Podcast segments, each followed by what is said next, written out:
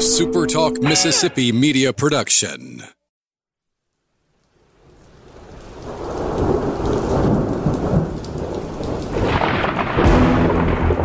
You're listening to Thunder and Lightning on Super Talk Mississippi.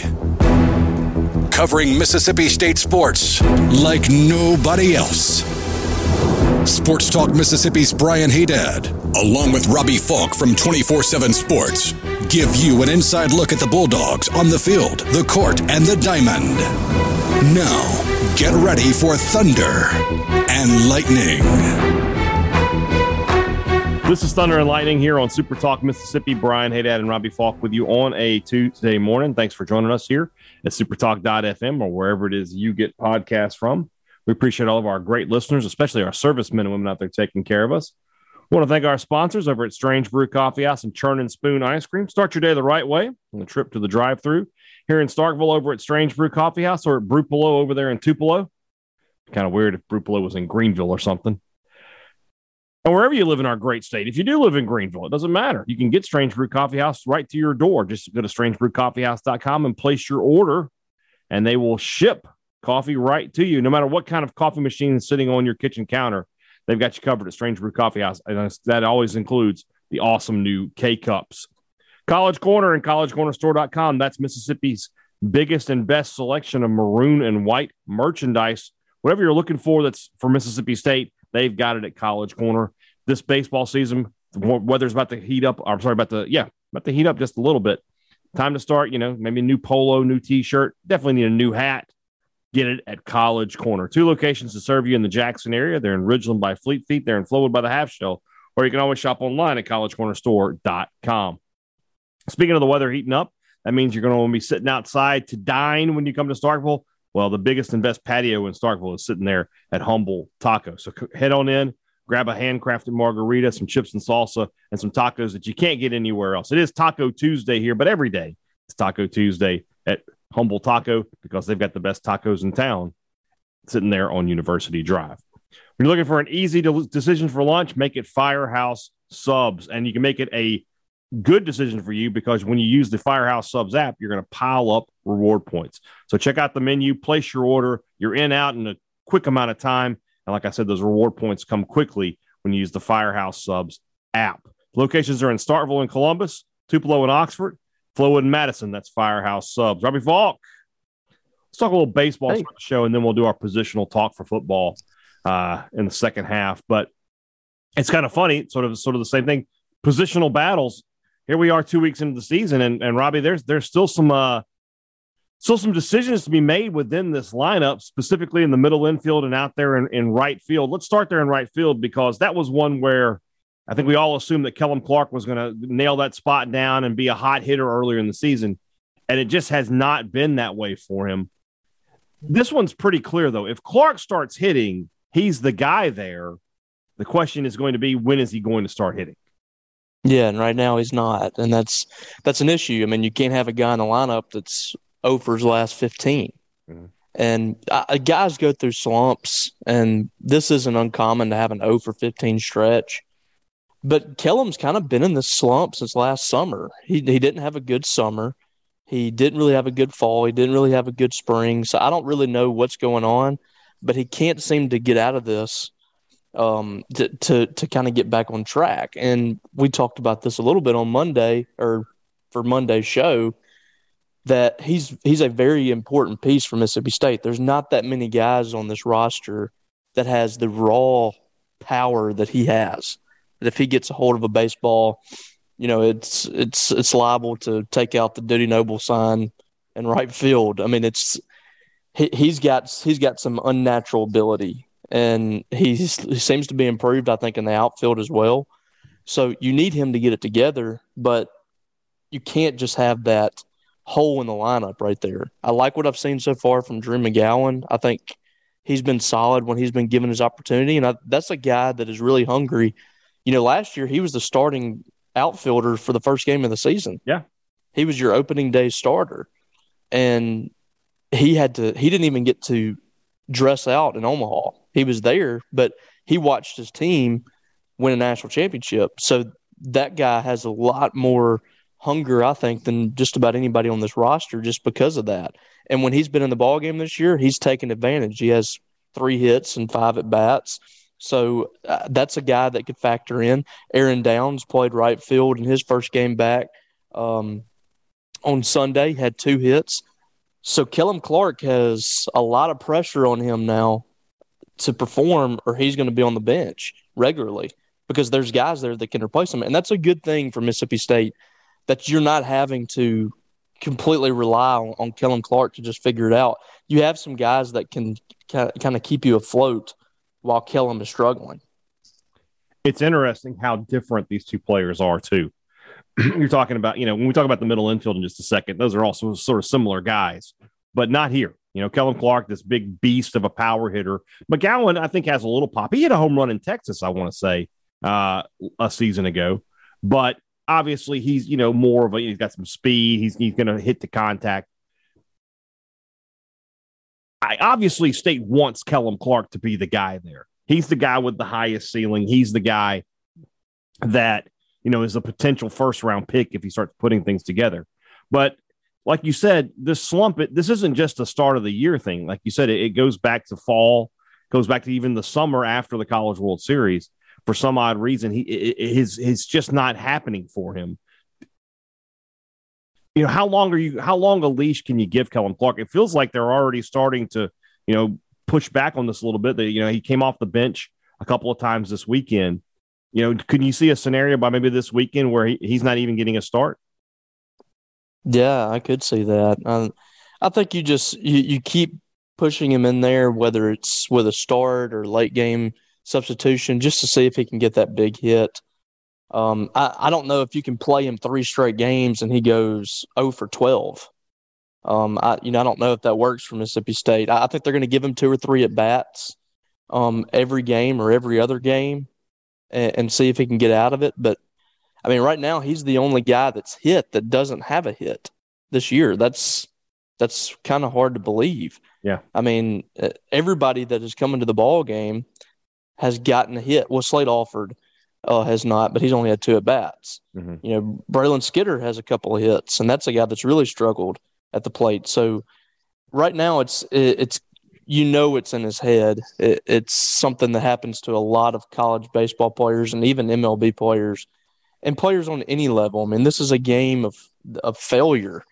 Your your your best hitters are batting, uh, you know, hit getting hits thirty two percent of the time. You know, I mean, it's it's it's not a game that has a lot of success at the plate. Um, so uh, you know, Brad Cummins right now is hitting unworldly a uh, 450 batting average through seven games, and that's under 50 percent uh, percentage. So uh, uh Kellum Clark is gonna get it together at some point. It's just when does it happen? And yeah. I, I don't think State will will just con- consistently start him if he's not getting hits. I think there's options there. So then you switch over to the middle infield, and you've got these three guys who, who are capable of playing all of the positions. I don't know if Yeager can play short, but I'll, I'll make an assumption here. Uh, and I don't know that Forsythe can play second. I'll make an assumption there. I know Leggett can do both. Leggett's Yeager can one. play short. Ye- Yeager played short at Mercer, so he okay. can. And he's and I think he's played short already once this year. Okay. Um, at some point, so he he can handle it. Must have missed that, but I'll take your word for it. Um, so you've got these three guys Leggett's been the only one that's hit early in the season. He didn't have a great weekend last weekend, but he's still hitting 250, which we've said many times. Those two middle infield spots, you know, they're so important defensively that if you're hitting 250, it's fine. You know, when you get a guy playing second base and hitting like Justin Foscue or a guy hitting like Jordan Westburg at short, that's just a plus. That's just a huge bonus to your baseball team. Normally, those guys are going to be, you know, 250, 260 hitters that are good defensively, maybe a little pop, but you know, a Foscue is a freak of nature. That's why he went in the first round of the MLB draft. Same with Jordan Westburg. Do you think? Let's start with Leggett. Do you think he can continue to hit at the clip? And again, I'm not saying he has to be at 500 like he was coming into the weekend, but he's at 250 now. Can he stay around that? I think he's seeing the ball really well. I think he'll be somewhere around 250, 260 as like consistently. That that seems about right for me. The thing I like about Leggett is he battles at the plate. He's going to battle a pitch count. He's not going to strike out nearly as much. He has three strikeouts and 16 at bats. That's that's not terrible. Um, so he's he's going to battle at the plate. He's more than likely going to put the ball in play, and that's what I like about about him. He's not going to be one of your leading hitters. I don't think he's going to be a leading batting average guy from Mississippi State, but I think he's going to be better at the plate than Forsythe. Um, and uh, it, it, remains to be seen on Yeager. He was a great hitter at Mercer, so I'm just going to assume that at some point he's going to get it together. You know, Scotty Dubrule really struggled when he first got to Mississippi State, kind of figuring out. And you know, it's it's not so much SEC uh, pitching that they've seen so far, um, but they've still seen. You know, they saw some good pitchers against Long Beach. Uh, it's just been, for whatever reason, an adjustment for Yeager this time around. Yeah. Um, and, and it was kind of the same thing for Dubrule. Just two hits for Yeager so far, and uh, you know, I, I don't know what, what the what the deal is. I don't I can't really pinpoint what his issue is right now. But I think it's kind of the same thing that Chris Lemonis talked about with the team is just the you know the fastball. This team's really struggled with it, and it's hard to believe that they have because I look at this lineup and I see a lot of players that in the past have been really good on a fastball and that have struggled with spin. So it's kind of confusing right now that Mississippi State's not able to pick up an 87, 88 mile an hour fastball, but that's been the case.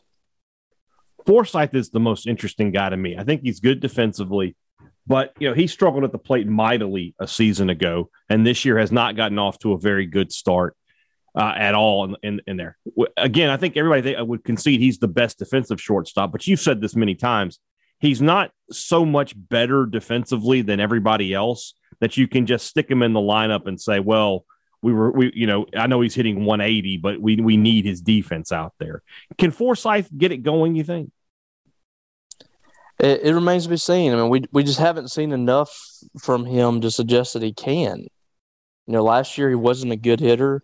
This year he's two for thirteen. Um, you know, he he had a good end of the season in Omaha, but he's not a guy that's gonna that's gonna provide any pop.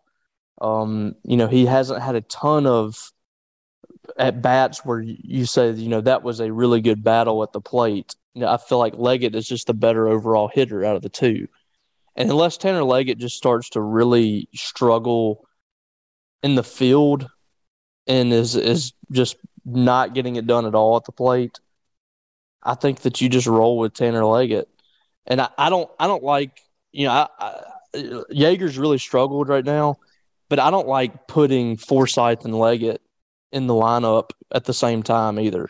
Okay. Because I, th- I just don't think I, I think that the ability is there for Yeager to do something at some point. You know, I, I think he can hit a home run. He can drive one out of the yard. He can put one in the gap. He hasn't shown a whole lot yet, but um, you know, we'll, we'll see what happens. But I don't like I don't like Leggett and Forsythe in the lineup in the same day and they did that. I think it's interesting. That, I know week. they did it on Saturday. Yeah, that's interesting to hear you say that because I, I mean I think if if Leggett gets to hitting, you know, you you're fine with Forsythe there no matter what, or you're you're fine you're fine with you know flopping it around and letting Yeager hit and and have Leggett at short. It, it's just about one of them has to get going.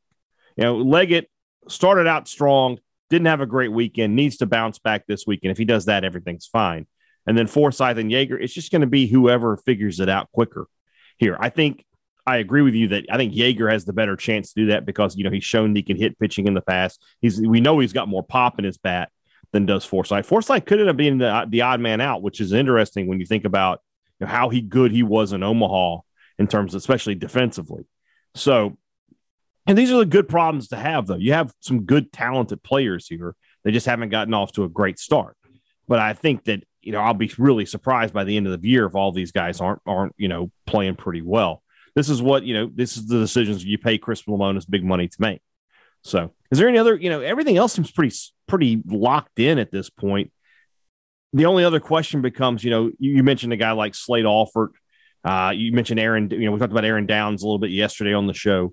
You know, where where are those guys going to find it? Is Downs an out a guy who could possibly you know factor in at right field? Uh, is he, you know, could Slade Alford if he ever, you know, shows off that that huge potential at the plate? Is he a guy that you know could push Hunter Hines at DH? I think Hines is almost to the point where he's sort of locked in as an everyday guy. Are there any other players we need to talk about in this situation? Down Downs is really interesting. I, I you know, that could be a guy that I know he's played some infield. He could be a guy that ends up in the infield somewhere if you need him. Uh, at right field, definitely. He's he's kind of a versatile guy, and if he's hitting the ball and has the the plate appearances like he did on Sunday, it's going to be tough to keep him off the field. And I feel like he would have been would have been playing earlier had he not had to sit. He had to sit the first six, seven games of the year, or whatever it was. Um, so I, I think he would have seen some more time. But you're kind of seeing, I mean, big bodied guy can drive it out, can really uh, can really has a good approach at the plate. I liked how he sent the ball up the middle. I always love when guys just go just go yes. right up the middle with the yes. ball. I mean, and that that's a really impressive approach by freshman. And Hunter Hines has a, a similar approach. Uh, so I was really impressed with that. He did it twice yesterday on both of his hits. Mm-hmm. It's going to be tough to keep the guys that that hit the best are going to be in the game. Yeah. That's th- this year is is going to be different than it was last year because I just don't think that Mississippi State's going to have the pitching that it did last season. Yes, they're going to need the offense to to get going in games. So they're going to have the nine best hitters that they can get out there. I don't think the defense is going to be as big of a worry for Mississippi State this year as it was last year.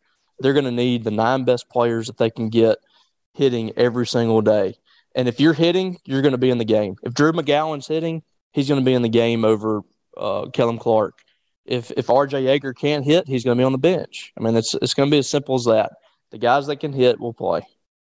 I agree. I agree 100%. So, well, it'd be interesting to see, you know, this game against these these two midweek games because they're so different.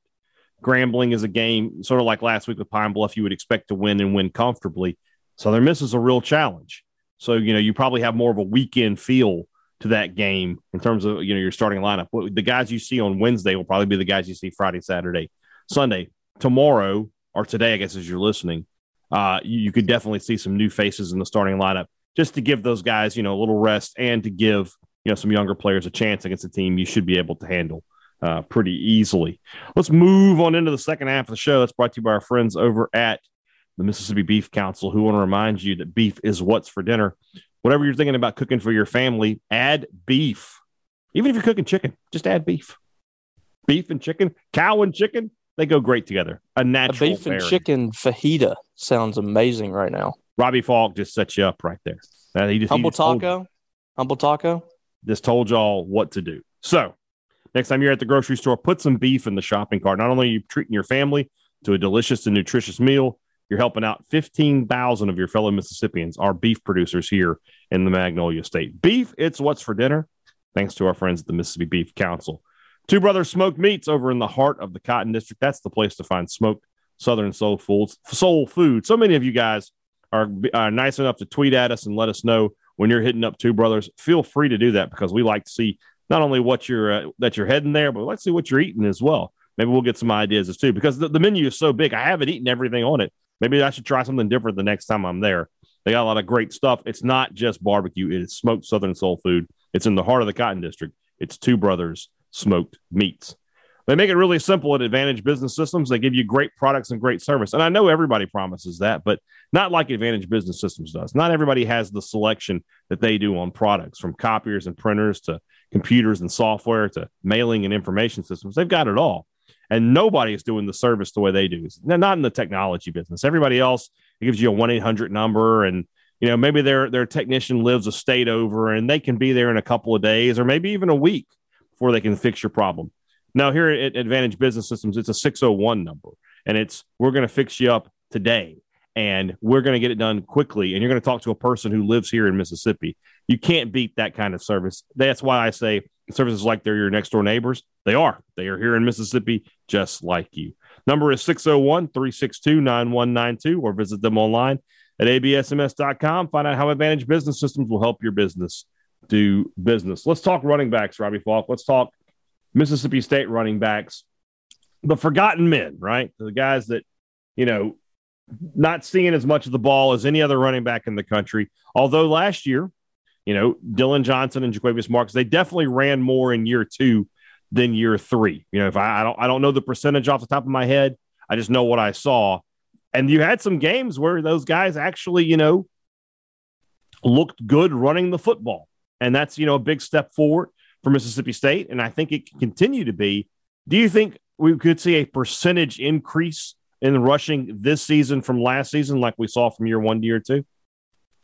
Could be. I think they did go to it a little more last season. And I, I think a lot of that was just comfortability and the the scheme and also these guys being a year older but i mean marks had over 30 more carries than he did in year one and dillon johnson had uh, over 30 as well. So both of those guys um, really they've started to trust in them a little more i think offensively.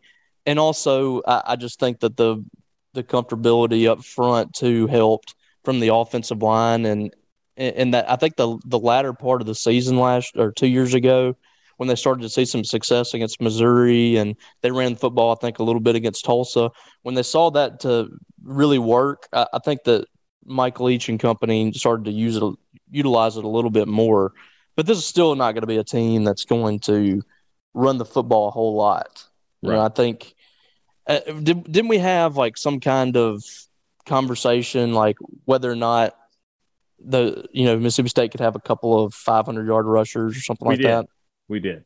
They almost did. They almost. You know, Dillon Johnson 45, Jo'quavious Marks at 416. Mm-hmm.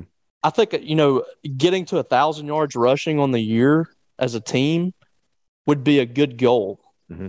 They had 821 last year. Yeah.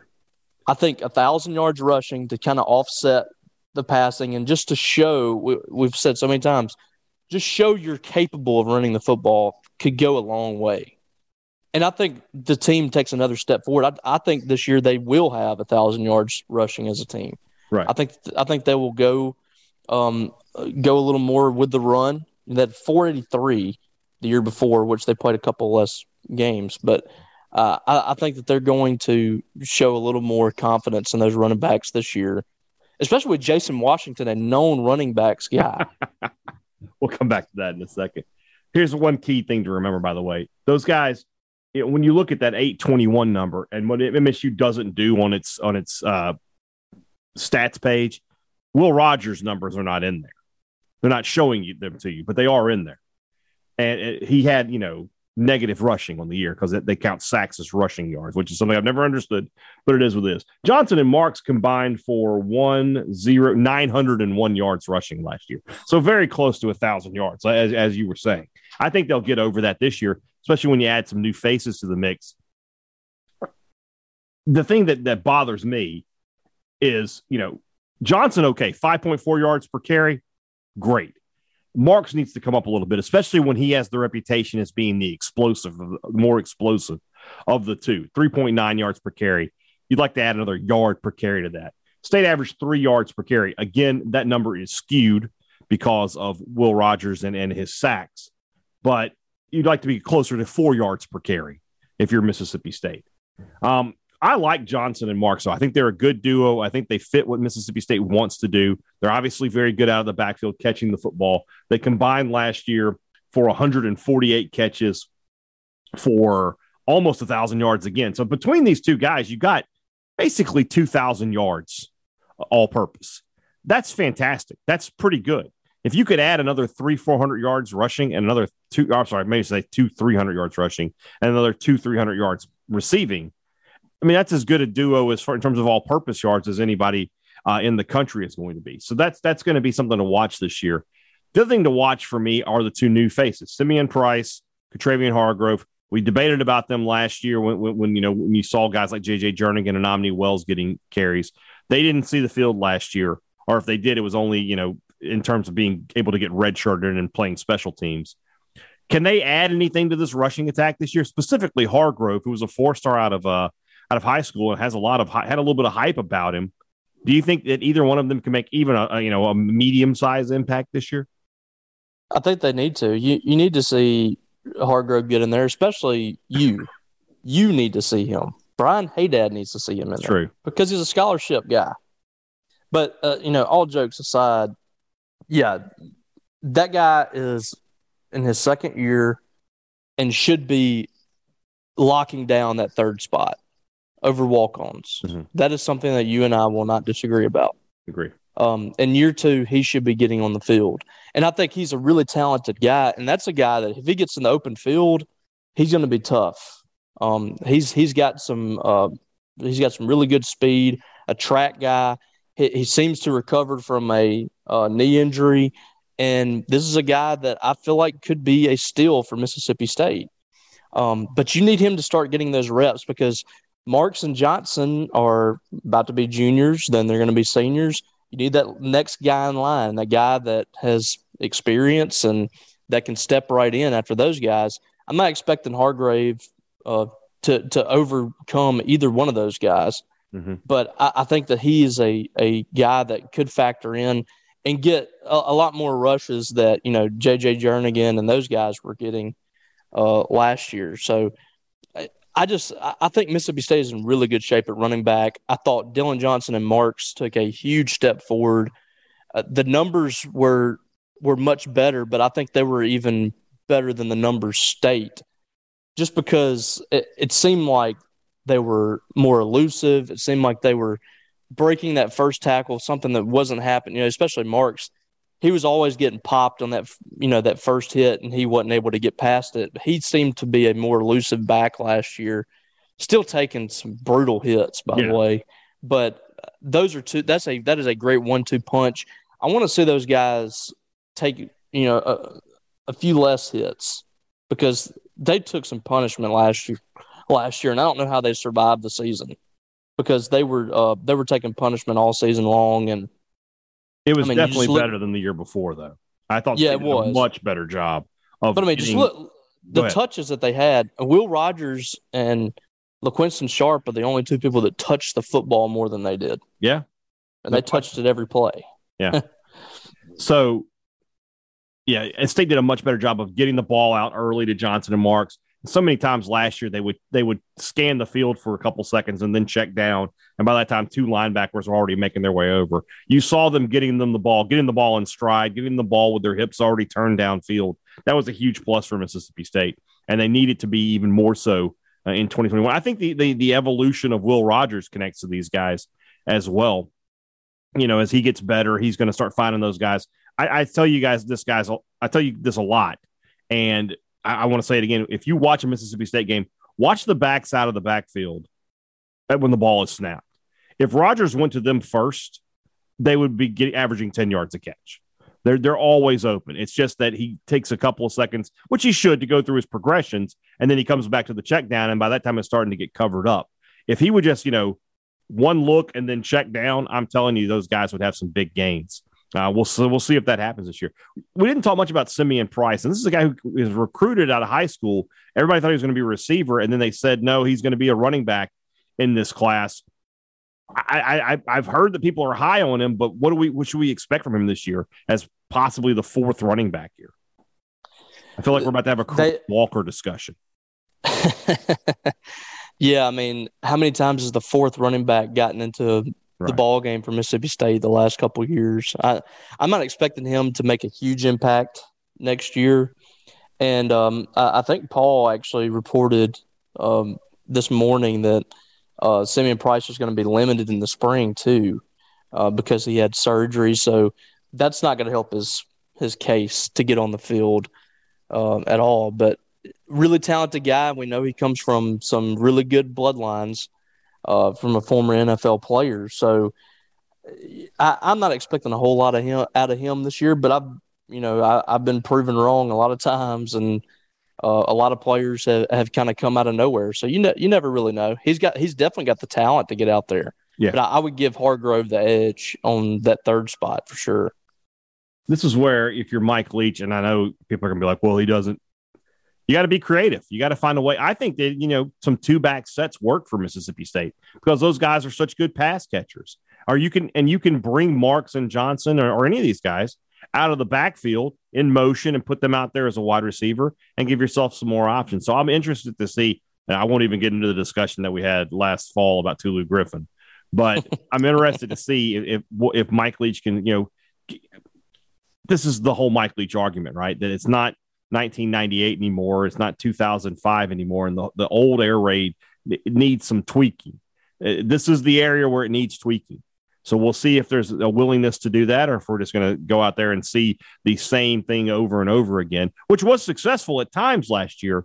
We'll see if it can be as successful or more successful without tweaking, you know, and if Mike Leach is going to end up ultimately being right about things, or if he's going to have to say, look, if we want to win, we're going to, you know, do this, or if he's going to say, well, I'm not going to change, and you know, you sort of stay where you are. So we'll I, th- I, think that's probably going to be the answer, Brian. You think it's C? Yeah. Well, then we'll see what that brings because I think I think this team has a reasonable chance to win eight games this year, and if things go really well, they could possibly get to nine. But they've got you know they've got to be more efficient offensively. Defensively, we'll talk about that in a few weeks, but they've got to be more efficient. They got to be able to you know take their chances a little bit more, spread the field a little, stretch the field. I guess I should say a little bit more. We'll see how all of that goes. So. Uh, real quick on Twitter here, Hue Jackson basically just admitted to tax fraud, so that's exciting. See this? I, I, I, saw a little bit of it, but I don't really know the backstory. So, Hue Jackson, head coach at Grambling, they hired Art Briles. Today, the Hue Jackson Foundation, or whatever it is, releases a statement that's terrible. And at the end of the statement says, perhaps we shouldn't bring up what happened at Baylor so the victims won't feel bad about like what? Whatever. Oh. But then somebody from ESPN does some research and is like, the Hue Jackson Foundation took in $150,000 worth of donations last year, and 115,000 of that went to the one person, their sole employee. They did four thousand dollars. So then the the Hue Jackson responds with, "What you're not saying is that Hue Jackson was the largest do- donor to his foundation. If you're donating money to your own foundation, that's to, code for tax evasion. To to write it off as tax yes. as as a gift yes. or whatever. And the other oh like, I donate God. my whole salary back to the foundation. What? And the foundation's supposed to be like the PR, you know, that yeah, that's supposed to be like doing community work and stuff. And but it's it's one thing for like a, a single person like representing themselves to tweet something. For a foundation to tweet a statement like that is incredible let's hire a let's hire a PR professional, guys. Hire a lawyer. Forgot that their lawyers must be crapping bricks right anyway, all right. So if you got any questions about tax evasion or p- public relations or dumb coaching hires, Robbie and I are here for you. That's what tomorrow is. It's the rumblings. Hit us up with your questions. We'll be happy to answer them. Uh, we'll talk more baseball later in the week. We've obviously got big games to talk about and uh, a lot more uh, as we go along. So for Robbie Faulk, I'm Brian Hadad. Thanks for listening to Thunder and Lightning so, on Super Talk. You think you're untouchable? Word life. This is basic thugonomics. This is ba- basic thugonomics. Word life. I'm untouchable, but I'm forcing you to feel me. Word life. This is basic, basic thug, thug, thugonomics. Word life. A SuperTalk Mississippi media production.